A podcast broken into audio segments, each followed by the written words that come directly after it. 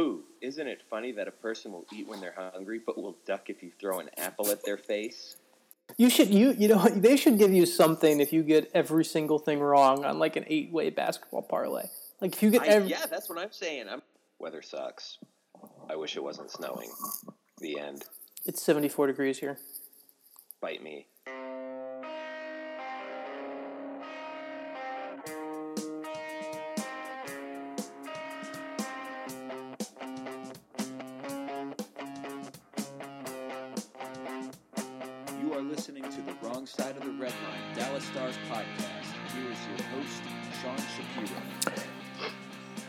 We're back from the All Star break. I guess we could call that the. Uh, it's we're already past the halfway point of the season because it's game. It's eighty. Stars have played fifty games of an eighty-two game season, but it's an unofficial halfway point break of the season, and we head into a stretch where the Stars are three points out of the of a playoff spot in the Western Conference with thirty-two games remaining, and. Uh, this final 32 stretch will be the season.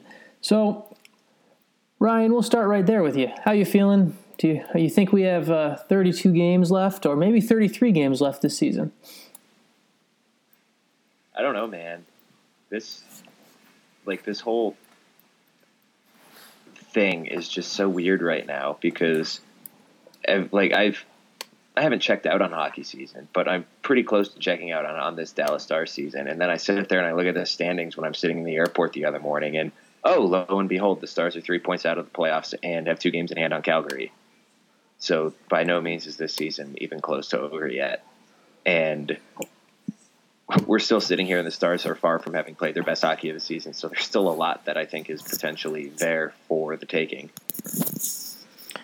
It's it's it's we've talked about the parity before, and we talked last week quite a bit about what the uh, overtime loser point does for the league and how it kind of creates a system where teams are in it longer, and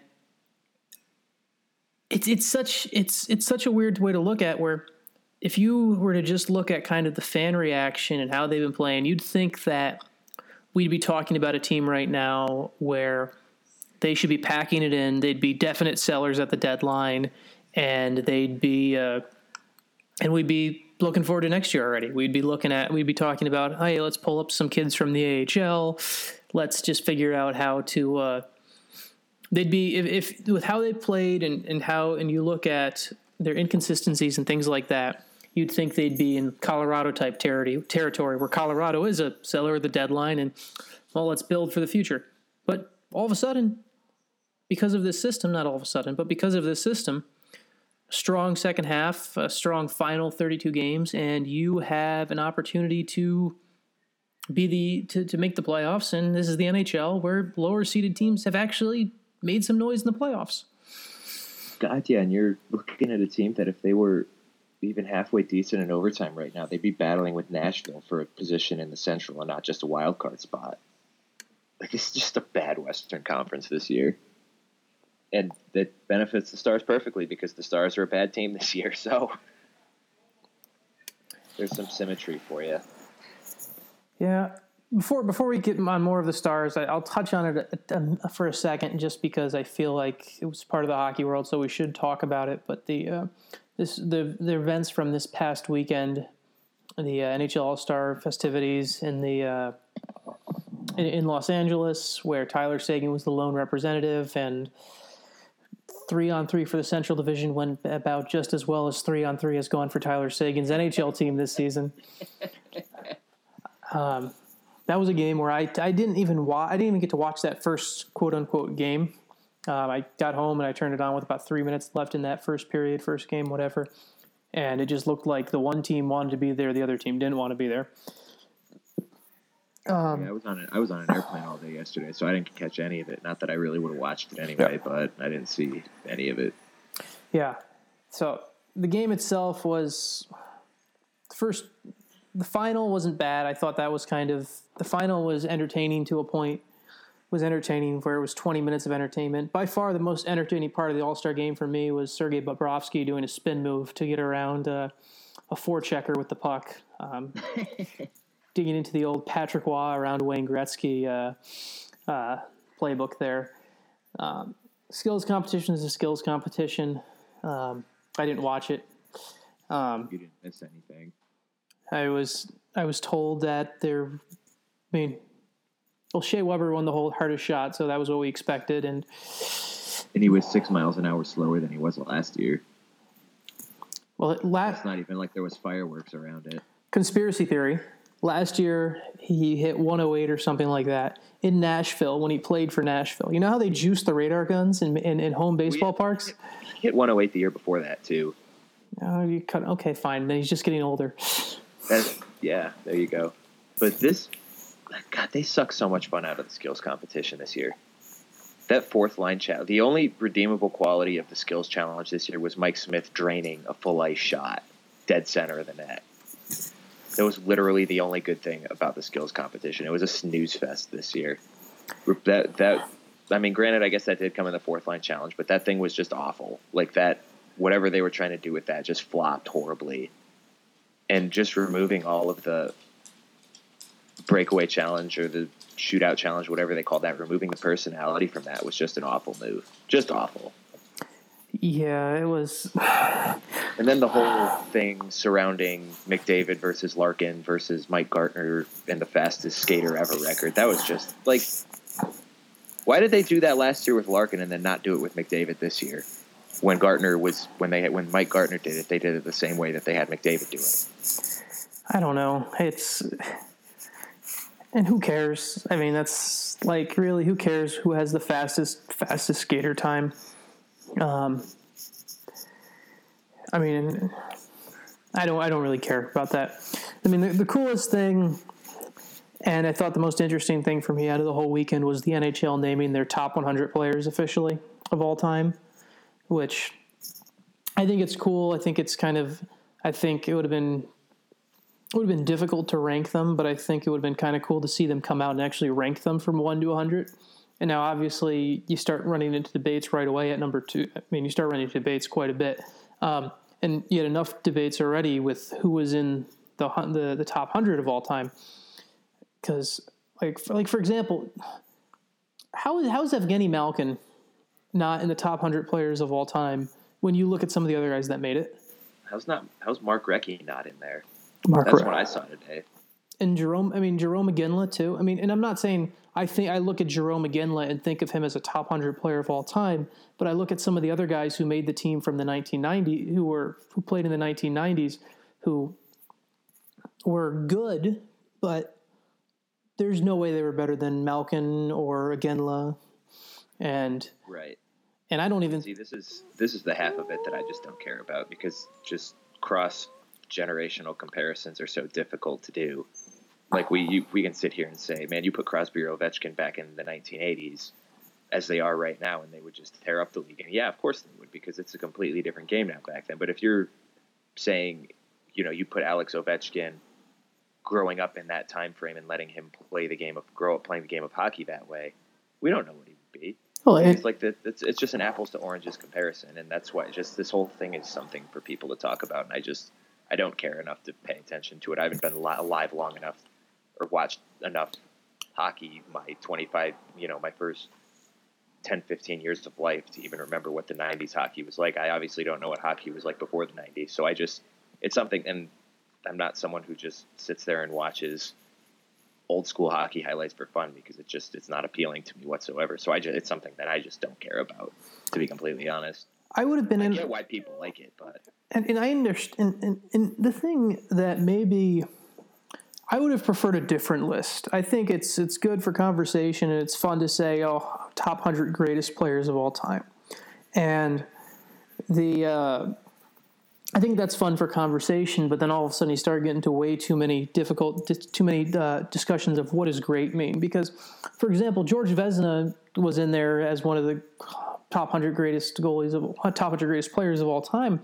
But if we're going based on pure skill, and you say, oh well, we're going to reanimate dead guys and have them play and reanimate everyone into their prime, there's no way George Vezina would even be with how he played. There's no way he'd ever he'd, he'd be laughed out of the ECHL yeah, in, in today's game. So I the problem is just kind of the definition of great for me, and there's some that I think I would have preferred to see, and I don't know if it's you could do hundred, but you, if you go and you and you said top hundred defining players of all time, maybe something like that, because there's Yeah.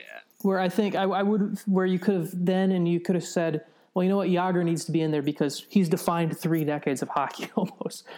Uh, or even and it even, would even allow you to go through and you could say, look at Vezina was the uh, George Vezina's in there because he was the one who was the first great goalie, and Hasek is in there because he redefined what we thought about as a goalie, and Wah introduced the butterfly.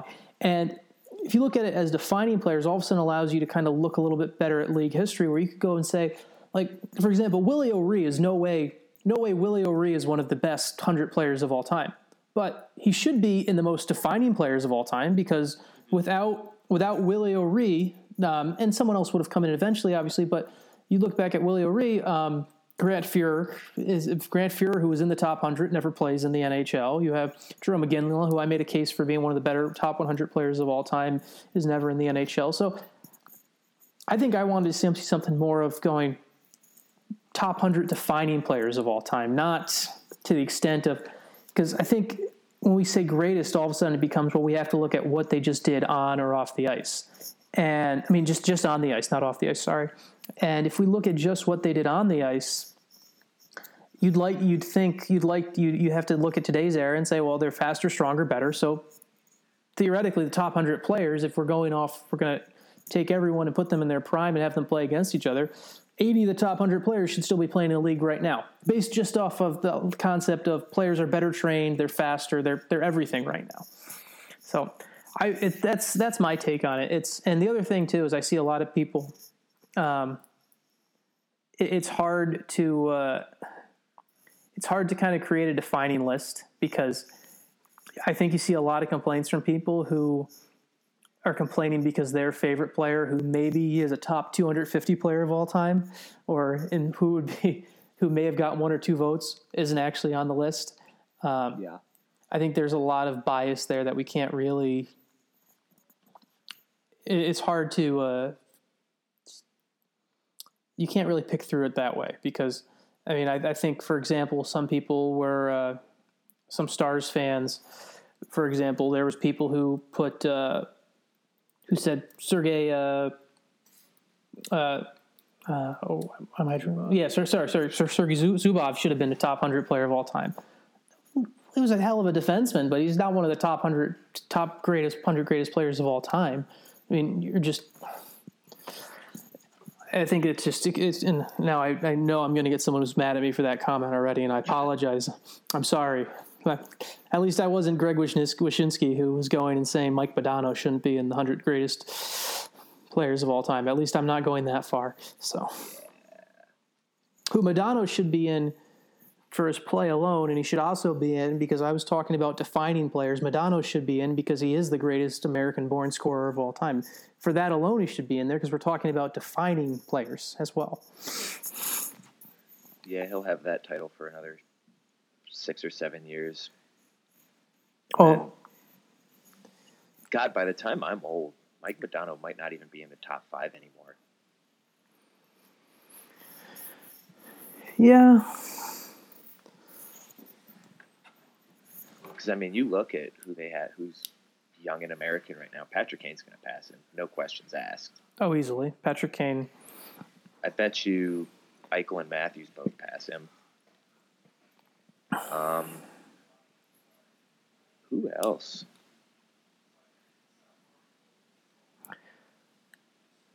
That that drops him to four. That drops him to four right now. I mean, that's. I mean, we're, we're only. I mean, we're talking. I mean, fourteen hundred points is a lot.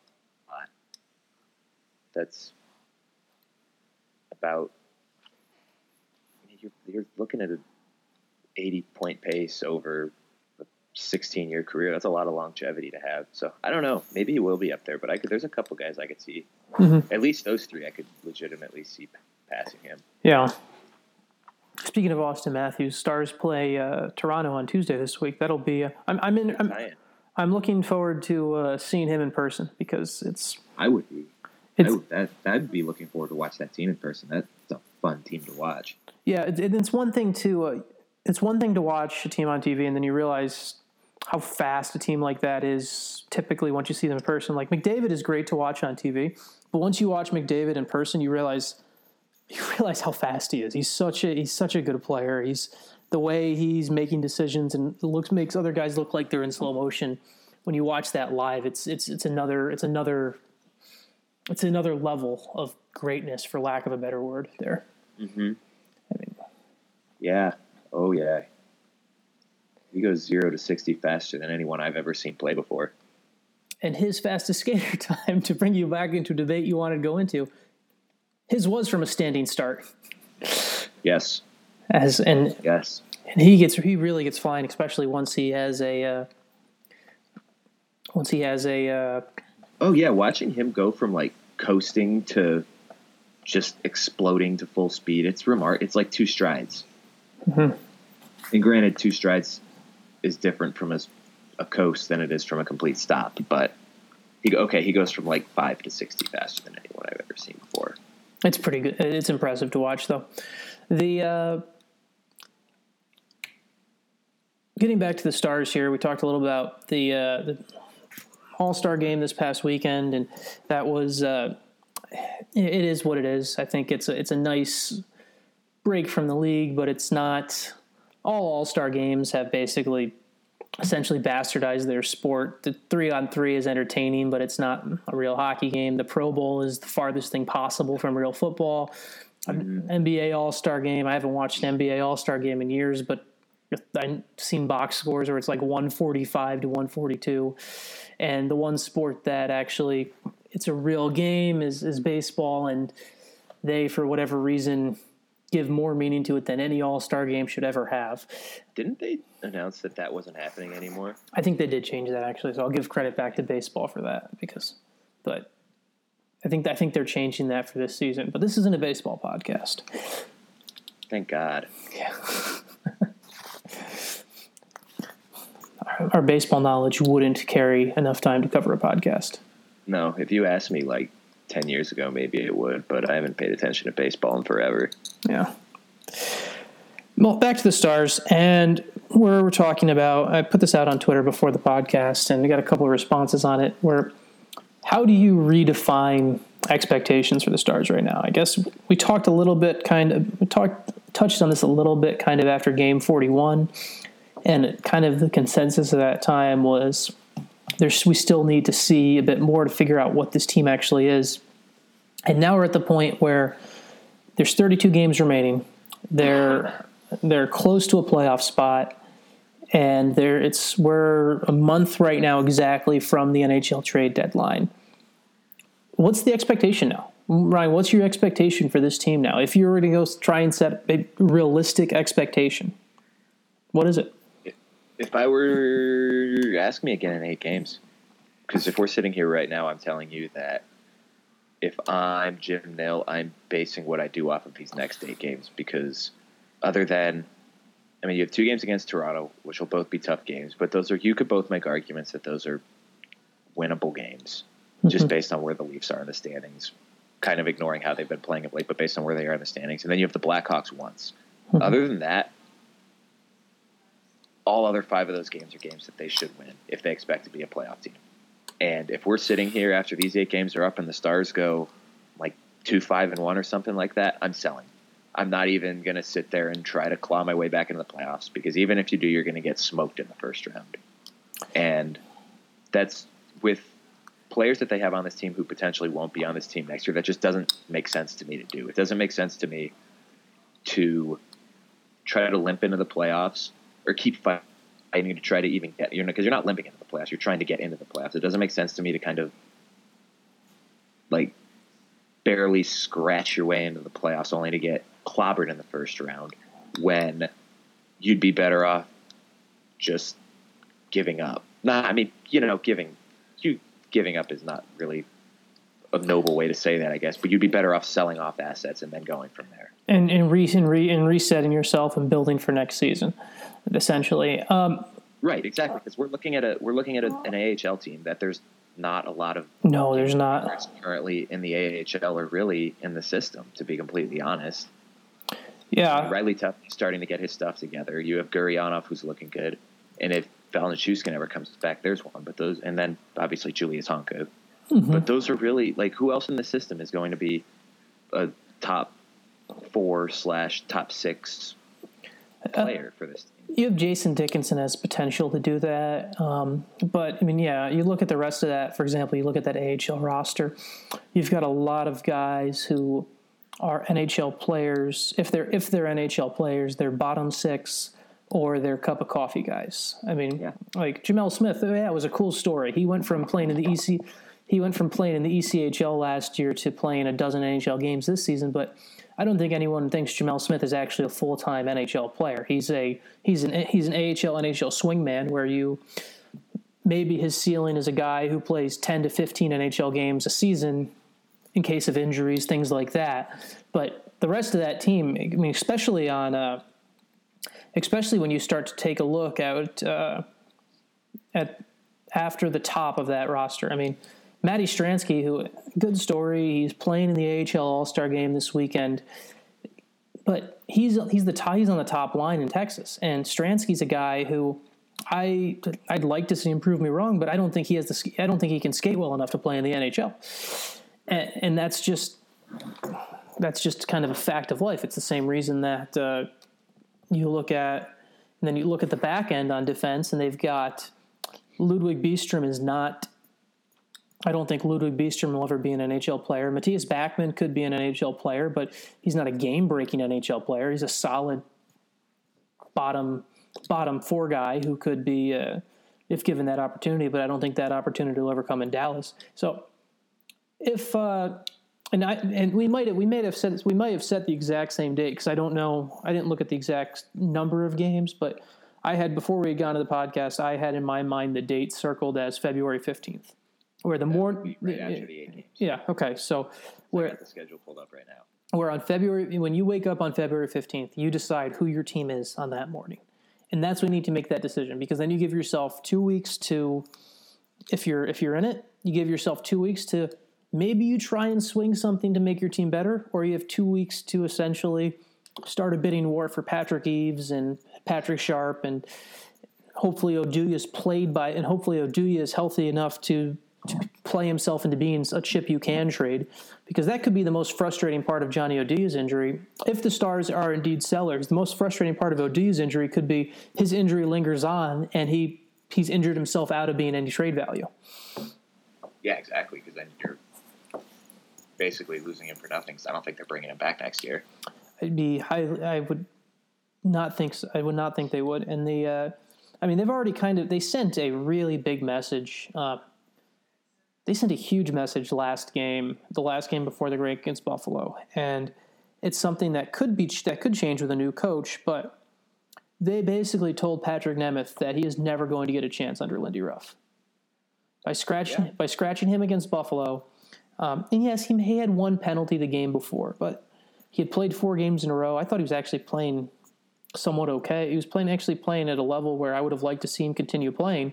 And then they bring Honka in and they scratch him. And I don't have them. I don't have a problem with bringing Honka in, but you take Nemeth out, and basically, I mean, the message has now been sent there. I believe that as long as Lindy Ruff is the coach there, Patrik Nemeth is not part of this organization. It's just that's a message that has been locked home, has been locked in, and I think so. If you if you want, if you we, we've talked about trading him before, I mean, he should be traded right. They should trade him right now because whether they're in it or out, whether they're in or out, they should trade him now because the coach right now has no faith in him. Yeah, exactly. So, and you know, you talk about. I mean, we should reiterate that being sellers at the trade deadline doesn't mean you're blowing up and starting over. No, this is this is this isn't tanking. Let's let's let's, let's put that out there real quick. Right. This is not tanking. Right, exactly. This isn't what the Sabres and the Coyotes did in the year when Eichel and McDavid, when everyone was jostling to try to get those two teams. This isn't Toronto completely dismantling its roster to have the best chance for Auston Matthews next year and then rebuilding from that. This is the Stars potentially trading two or three pending unrestricted free agents to stock up the farm system for next year. Mhm. Because, and this goes back to, I think, how last year kind of warped every the sen- everyone's sense of where this team truly is because you look at how what they did last year and all of a sudden their window is accelerated to the present when I feel like expectations for last year was the team was going to be kind of what they were the year prior to that where they'd sneak into the playoffs as a wild card team and then you know, they score enough to maybe make some noise, but probably end up bowing out in the first or second round just because they don't have any defense. But they scored so much in the regular season, and their goaltending was just good enough in the regular season that all of a sudden this looks like the best team in the West, which kind of makes the way that this season has gone more difficult to comprehend. But if you're looking at last year as more of an aberration than the norm, then the way this year's going kind of makes a little bit more sense because we're not talking about a team that if they sell off Patrick Sharp and Johnny Oduya and whoever else, that we're not talking about a team that's closing its window. We're uh-huh. talking about a team who, assuming it gets Tyler Seguin locked up for a long term, has two of the be- seven best players currently playing in the NHL on its roster for a long period of time, currently at or entering the prime of their careers. You have your number one defenseman, quote unquote, John Klingberg, who's in his mid 20s, who's locked up for six years at a very reasonable rate, you're looking at a team who they get the right goaltending and they get the right supporting players in place. And this is a team that can do some damage. But it's also a team that kind of needs to retool a little bit to make that the likelihood of that happening better. Yeah, and they also need to. And the other thing too is if you sell off Patrick Eaves, Patrick Sharp, and Johnny Oduya, um, if you if you sell them off for prospects, picks, for whatever, you're not going in full tank mode and starting and and, and and you're not going in full tank mode like Toronto or Buffalo where you're trying to lose games. You just still try and win games with the kids you have because you're basically exactly. and and and who knows even if you sell off if you go and say after the trade deadline and somehow in March you rip off five games five wins in a row all of a sudden you're in a position where maybe you're in the playoffs. So you can sell off and still be in. But the reality is you're looking at a team that probably doesn't have the goaltending. Um, and we've we, have we have talked about before. It's not the goaltending's fault, but doesn't have the goaltending to win four playoff rounds. I just you look at them even if even if you talk about them when their goalies are playing well, and you look at that, there's just no way you can tell me you would trust that goaltending tan to win four rounds of playoffs. Just that's right.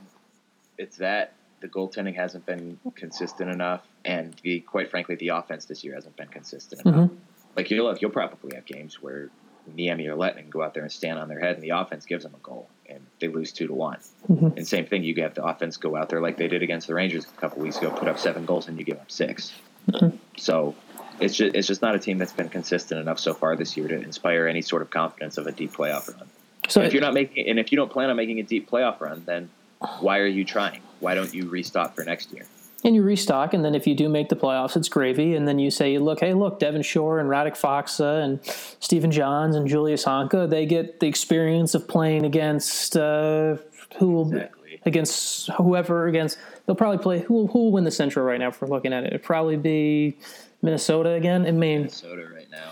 but so you, they get an experience of a five, six, maybe even seven playoff round series and a chance of playing big minutes in those opportunities, and then they come in next year even better. So if you make you can make the playoffs and still sell off. I mean, it's not likely, but it's something that you could potentially do and could potentially work out. But so we're in agreement here on January February fifteenth is that day where if you're the stars, you wake up and you look at who are we on February fifteenth because that's when you decide that we're either we're either going to the trading block and we're calling every GM and say, hey, here's available, what are you offering?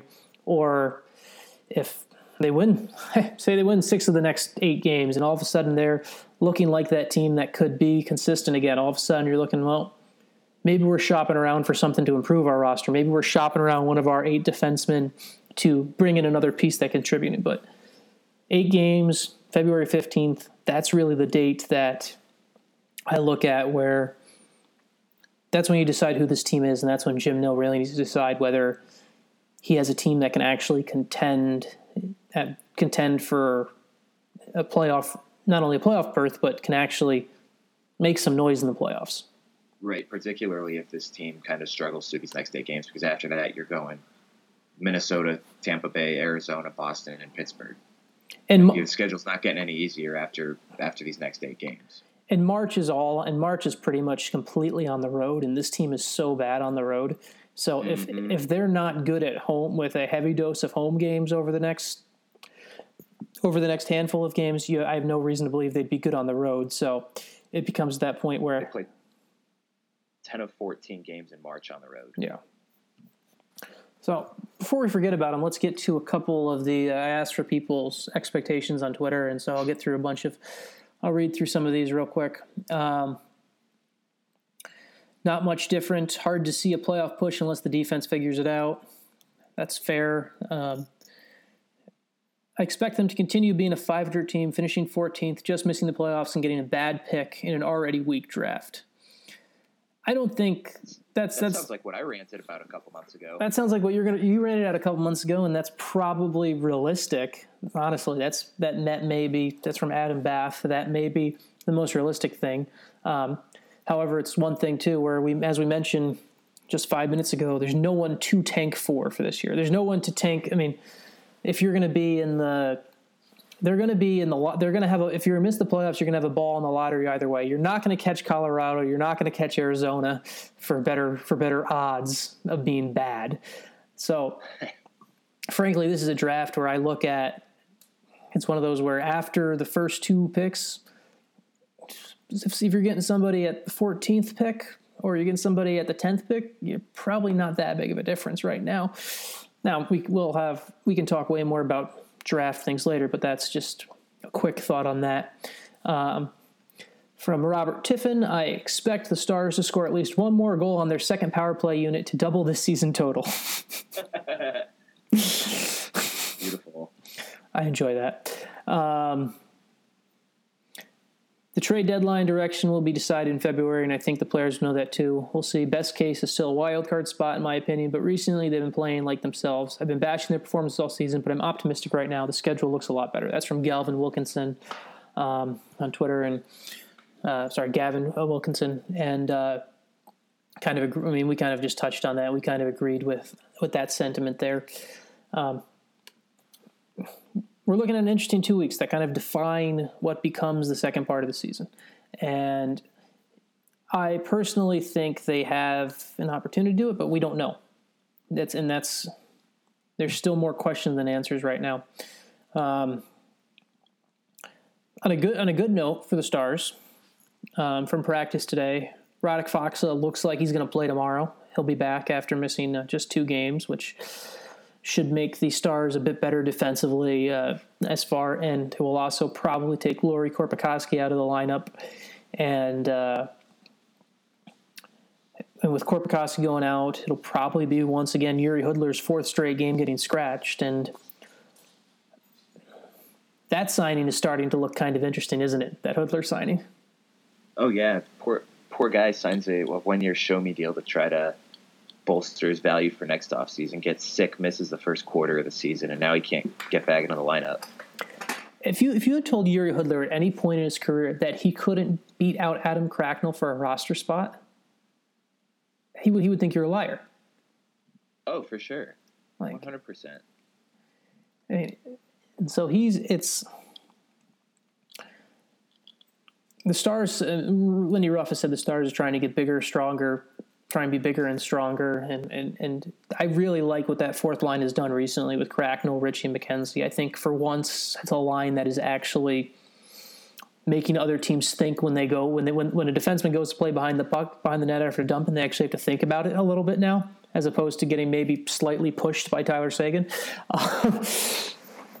Um, and then when with Faksa coming back in, who will probably play with uh, Devin Shore and Patrick Sharp, all of a sudden you get another bigger body that isn't in uh, playing well. Speaking of that line, and we touched on selling on Patrick Sharp, but I think Patrick Sharp has put it made it maybe maybe put his value at an all time high after his recent play. I think over the past couple of games, he had two goals the other night in the last game before the uh, before the break, and Patrick Sharp is a player who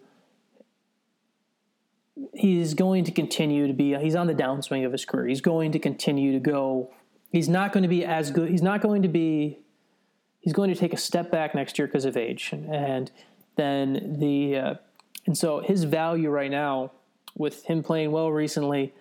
GMs are going to look at the three Stanley Cups on three Stanley Cup rings on his hand, see two goals recently against Buffalo, and he may never have a higher value than to trade him right now, based off what he's done recently, because he is completely shaken off the concussion. At least it seems, but who knows? Obviously, that came back last time.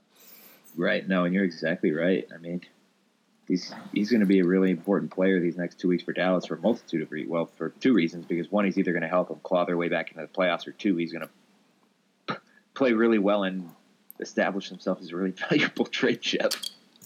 Yeah, Which I mean, it, that would be a win-win for Dallas. it would be. It would be. Speaking of, uh, Uh, yeah, he's got four goals his last five games. yeah, Granted, he has four points his last five games total too, but yeah. semantics. I like I like him. I think him and Shore have developed a nice little chemistry, which has worked well, and um, I like that. And I think them with Fox, so that could be a good fit. Speaking of things actually on the move, did you see the report? Probably about an hour before we got on this podcast, what's happening in Brooklyn? Yeah, they're getting evicted. The New York Islanders are getting evicted, basically. The Barclays Center has decided that, uh, which I think the Nets owner owns the he owns the building, right? Yes. So the Barclays Center, which apparently so apparently it is much uh, it is easier and it is uh, better financially for the arena not to have an ice surface and to have more and have 41 extra days a year for concerts. I was going to here. This is the exact quote. According to Bloomberg News, citing people familiar with the, faci- the facility's financials, the arena has determined it would make more money without the Islanders. That's kind of embarrassing, to be completely honest. That is, I mean, isn't there? You're sitting here saying that playing, having an ice hockey team, the the operational cost of switching, of ripping off the basketball court panel, setting up the ice, setting up the boards, the operational cost is greater than the money you are making from the Islanders. And, and the Islanders, Granted, they're paying they're paying them like fifty million dollars a year Yeah. or something like that in order for, or in exchange for all access to ticket and concession, parking revenue, and what have you. But that's kind of sad still. I mean, granted, they're bare, they're drawing like twelve thousand a night, but the uh, the Islanders have an interesting history of business decisions between. Uh, you remember the? Have you ever seen the uh, the documentary on uh, John Spano? I have not. So look, if you get a chance to watch that, there's a 30 for 30 ESPN documentary called Big uh, called Big Shot on John Spano, the guy who actually bought the Islanders and didn't actually have any money. um, he was That that and so he basically made up that he had money and he was uh, and it was in 1996 that he had he bought he bought majority control of the Islanders and he did not nearly had hardly any money at all to buy the team and committed a bunch of bank and wire fraud. He basically went to a bunch of banks and said, "Hey, here, give me money," and got loans, and then got loans from other banks to pay off those loans. And so, actually, and there's a connection here to the Dallas Stars. He tried to buy the Stars in 1995. Oh, He tried to buy the Stars in 1995. Um, he actually had a tentative agreement, I believe, um, to buy 50% interest or maybe 45% interest, I think, um, um, from, from buying the, to, to buy the Dallas Stars. And there's a. Uh,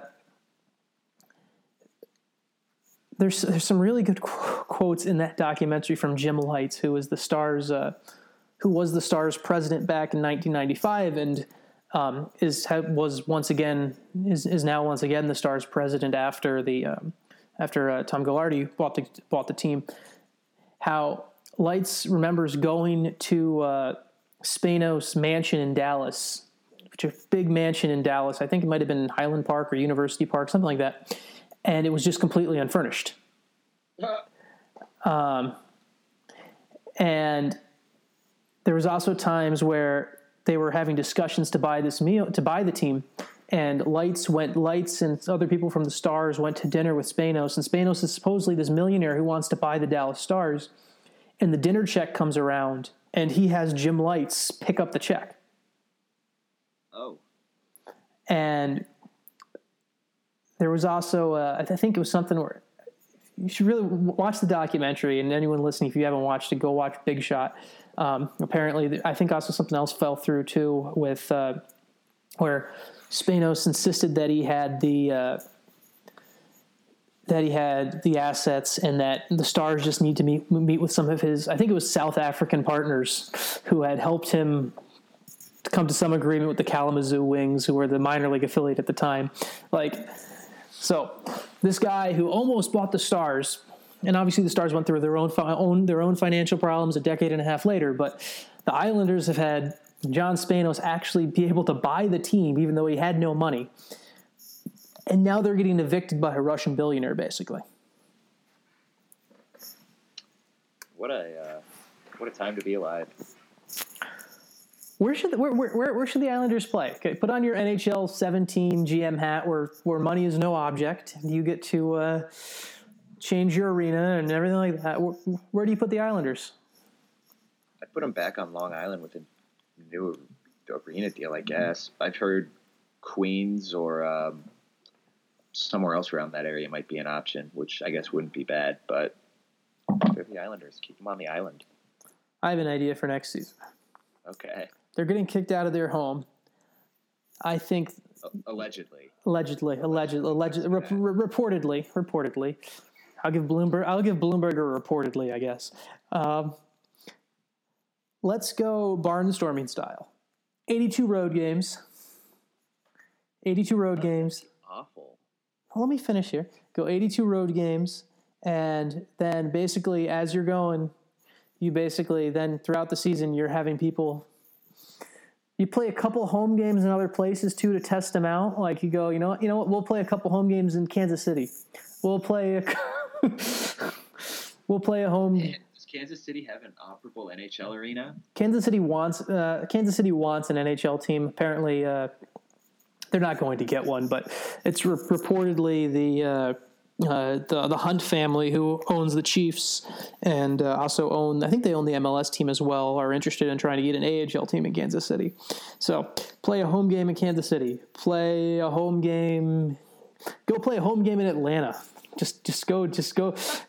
Go, go play a home game in front of those Thrashers fans Yeah. that are still remaining. The, the Thrashers couldn't even draw for their own team. I really bet a bunch of Atlantanites are really going to want to come watch the fucking New York Islanders play like Buffalo or something like that.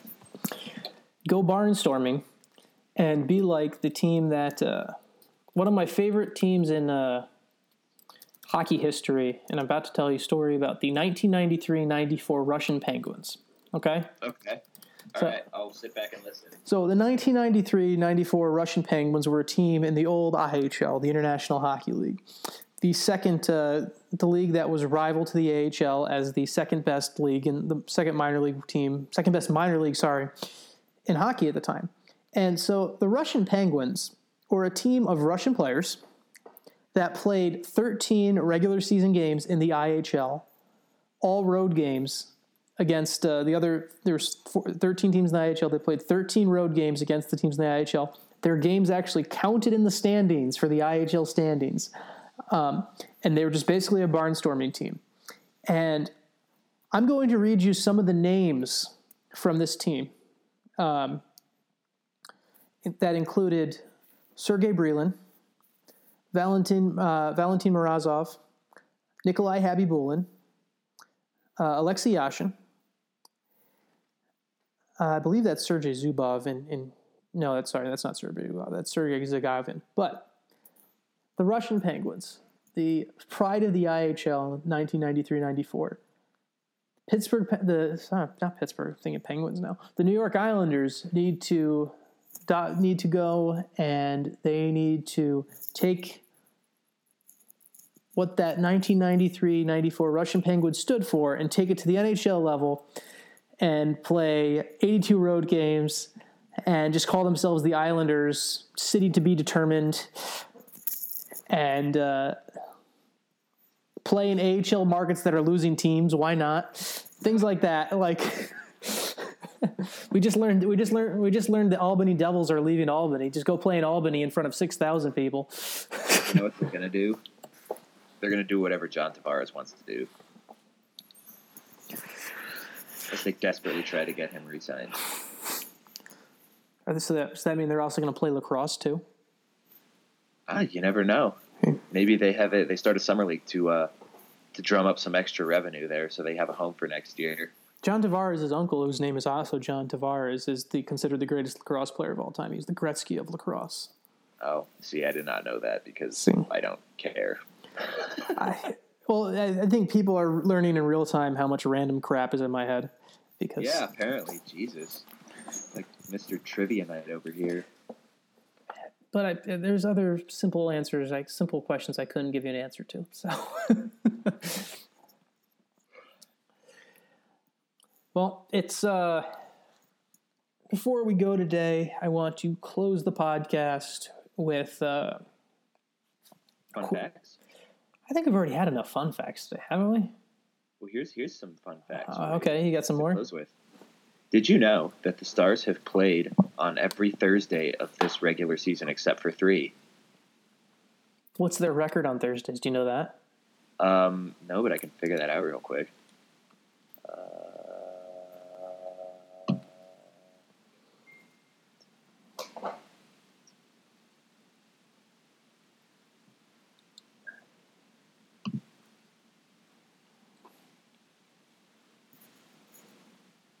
They are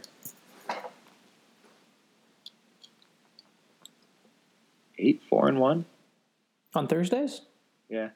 So Thursdays have actually been good days. Yes, they've played every Thursday except for Thanksgiving, the weekend before Christmas, and then the fifth this month. So that's good news for the. Uh, I just randomly, I kind of just, I had the schedule up, so I just looked at it because I'd always been wondering because I work every Thursday, and it seems like every time I work on Thursday that the Stars are playing, which is nice. So they play. So that should be good news for Thursday when they play the Winnipeg Jets, which happens to be Groundhog Day. Freaking groundhog. Yeah, they also play the next three Thursdays, so there you go. And then one more fun fact for me: Patrick Eaves is one point away from tying his career high. Yeah. Those are my fun facts. Speaking of Groundhog Day, I, yeah, I bet this season feels like Groundhog Day to like Lindy Ruff. Like he wakes up each day and like hopes it's actually like it didn't actually happen, and and hope it'll move on to the next day, and hope that somebody's actually healthy and things like that. But but alas, it is not Groundhog Day. No, it is not. What do you think is the darkest thing Bill Murray's did in Groundhog Day that you can say on this podcast? I haven't seen Groundhog Day, so I wouldn't know. You've never seen the movie Groundhog Day? No, I have not. Right, that's actual homework for next week. For the for the. Other homework to. I don't want to deal with that. okay, with the I was doing physics when you texted me, so That's that's where I'm at with my life right now. Okay with that, I want everyone on Twitter to rip into Ryan for not know not having having never seen Groundhog Day before. Um, I will give you a pass. You don't have to see the Groundhog Day if you have the script for Jiri Hudler's episode of House on my desk by next week. Okay, deal. So it. I'll get on it. with that, everyone have a uh, everyone have a good week, and uh, thanks for listening.